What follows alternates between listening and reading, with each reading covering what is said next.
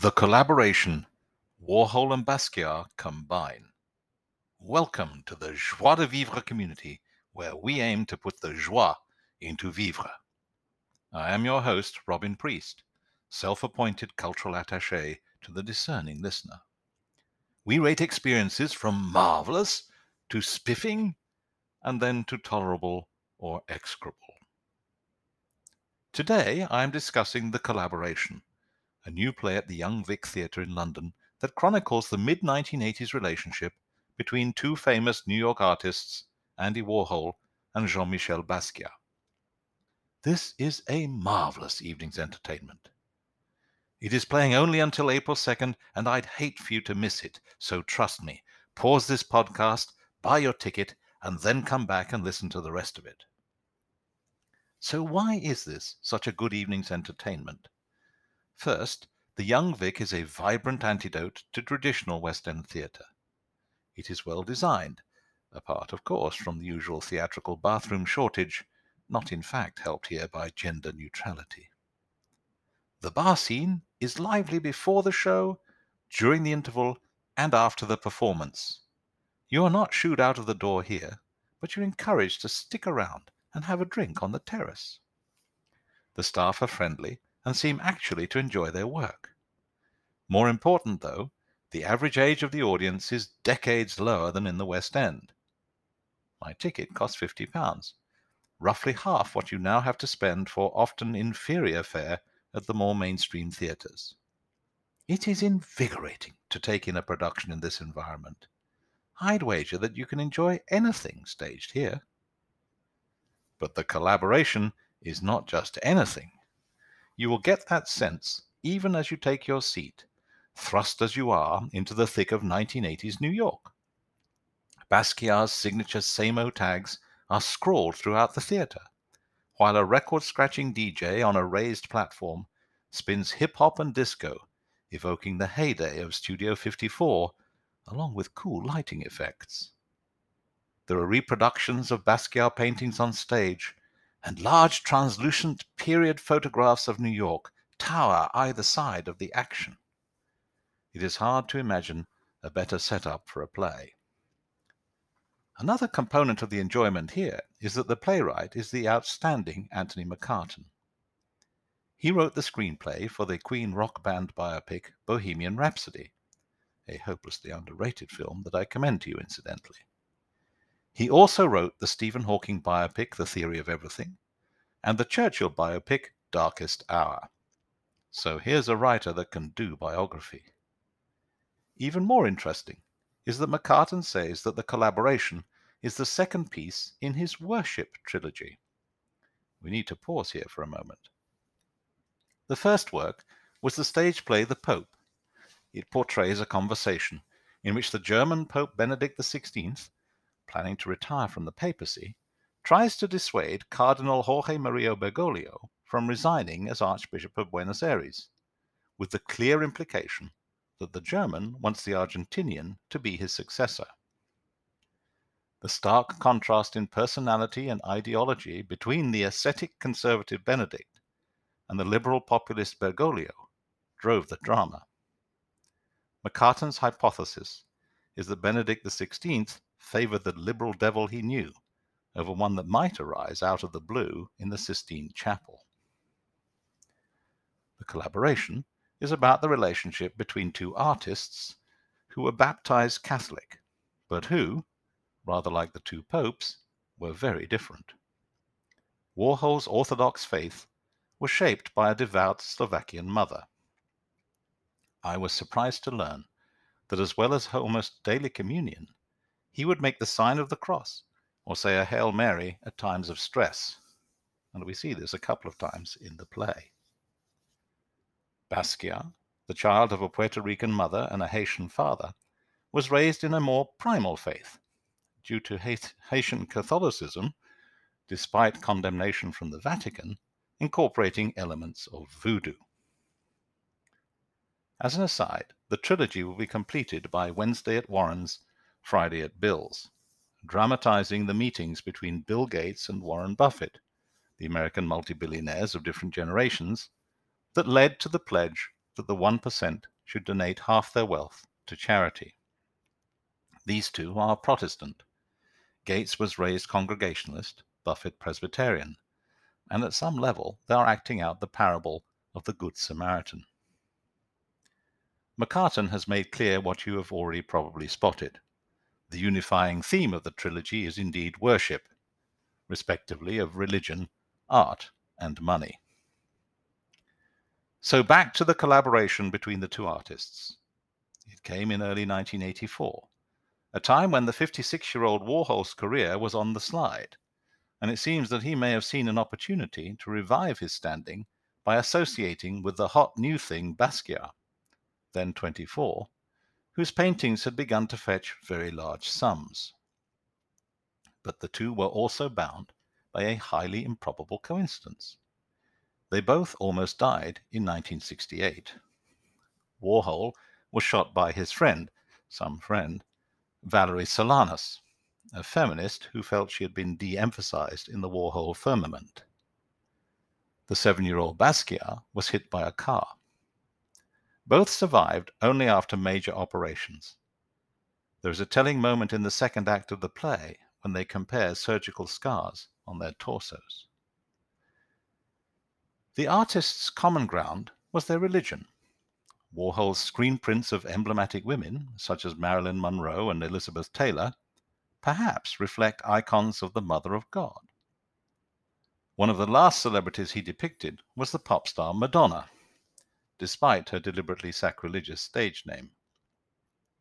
Incidentally, Madonna, before she became a global icon, was one of Basquiat's girlfriends, and this was as likely to have been a driver for Warhol's work as any religious symbolism.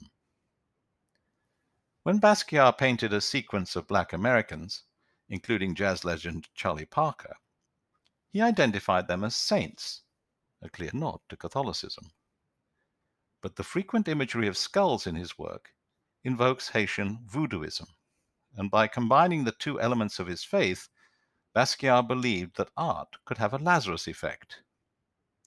In this play, he declares that he can save a critically ill friend from death if only he can paint their portrait correctly. In real life, Warhol and Basquiat worked together on over one hundred paintings. Typically, Warhol would start by tracing a pop art symbol onto the canvas. Then Basquiat would add a symbol, picture, or words to the painting in his style. The artists would then take turns adding layers to each artwork. Their collaborations show the clash between their styles. In my view, they're not remotely appealing. Although Warhol had collaborated with friends and assistants on art projects since the nineteen fifties, the paintings he made with Basquiat are unique, in that he allowed another artist to express their own style on the same canvas as his pop art. It is also interesting to note that Warhol had not actually painted for over twenty years when he started collaborating with Basquiat. In the play, the action opens at Bruno Bischofberger's gallery. The Swiss-German art dealer represented Warhol and had more recently become Basquiat's gallerist. His idea is that the two artists should collaborate and put on a show. Bischofberger is well played by Alec Newman, and it is clear that there is no high artistic purpose in Bruno's mind. Profit is the first, second, and third motivation. McCarten has written both artists as reluctant to collaborate, which does not appear to reflect the reality, which was rather less dramatic. It was true, as portrayed here, that both were disenchanted with the machinations of the contemporary art market, even though both of them did rather well out of it. The collaboration itself begins when the two men meet in Andy Warhol's ascetic studio, the set adorned only by reproductions of his Marilyn's and Campbell's soup. The two artists have very different ideas about what art should be. Warhol's mastery of slick, superficial reproduction of pop culture emblems was the opposite of Basquiat's loose, improvisational process inspired by graffiti and delivering biting social commentary. Basquiat paints with spiritual fervor, and as we have seen, believes paintings can have supernatural powers. He declares Warhol's mechanically reproduced works to be bereft of soul. I'm Dizzy Gillespie blowing a riff. He's one of those pianos that plays all by itself, said Basquiat. For his part, Warhol defends his theory of art. I'm trying to make art that forces you to ignore it, the same way we're ignoring life. Paul Bettany plays Warhol quite brilliantly in the trademark wig that hid Warhol's baldness. His laconic, whiny artist bemoans the art world's fixation with moving on to the next hot thing, of course at the self-same time as he is embracing it. Jeremy Pope plays Basquiat with real skill, and his restless, babyish artist is already fed up with a so-white art establishment and his place within it as a black man. Why does he have to hitch his wagon to Warhol's star?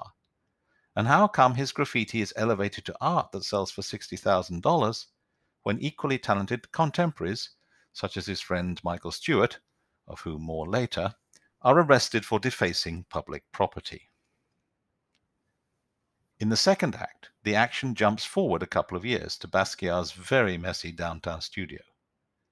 The two men in the meantime have clearly come to terms with being different and have grown closer.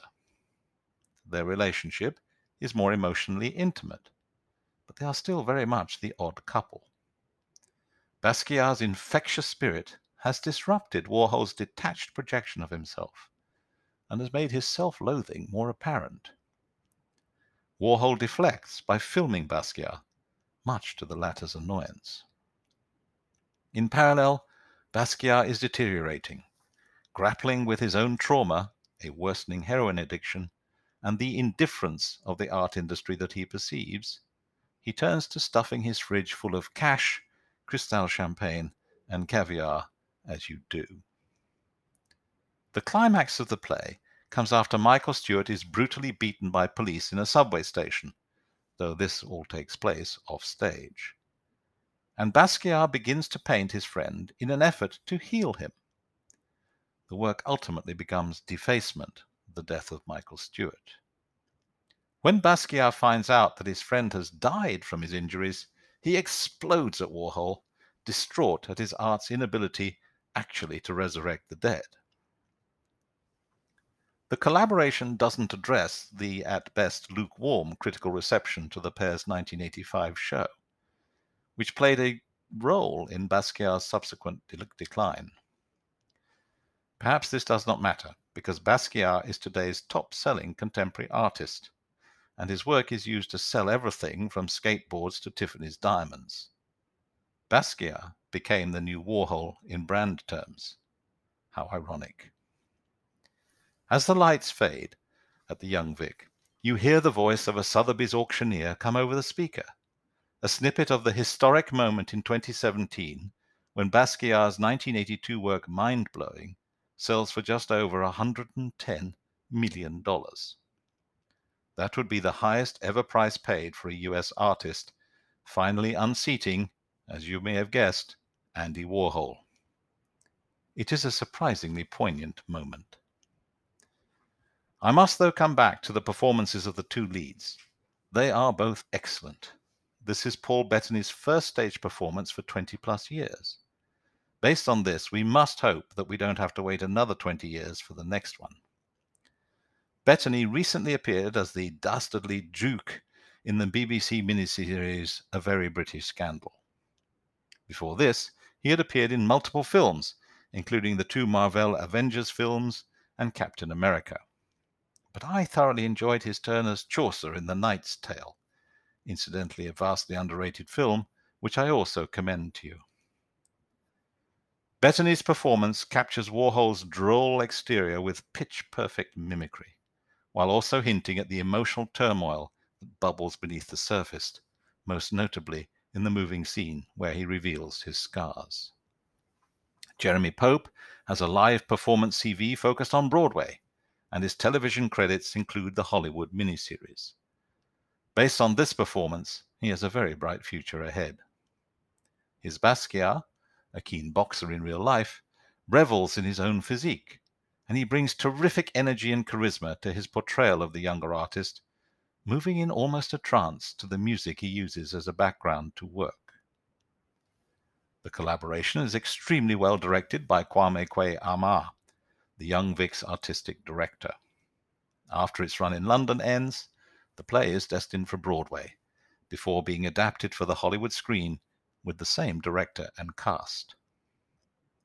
In real life, Warhol died in his sleep on February twenty-second, nineteen eighty-seven, at the age of fifty-eight, from a sudden, irregular heartbeat following a gallbladder operation.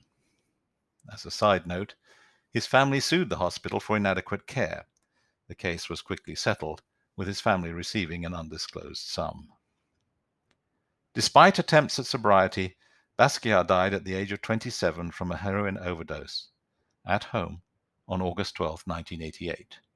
He had been found unresponsive in his bedroom by his then-girlfriend and was pronounced dead on arrival at the hospital. I do hope you've managed to secure a ticket. If you have, also book your pre-theatre supper at the Anchor and Hope, an outstanding gastropub almost next door to the Young Vic. If you miss the show here, plan a trip to New York and catch it on Broadway.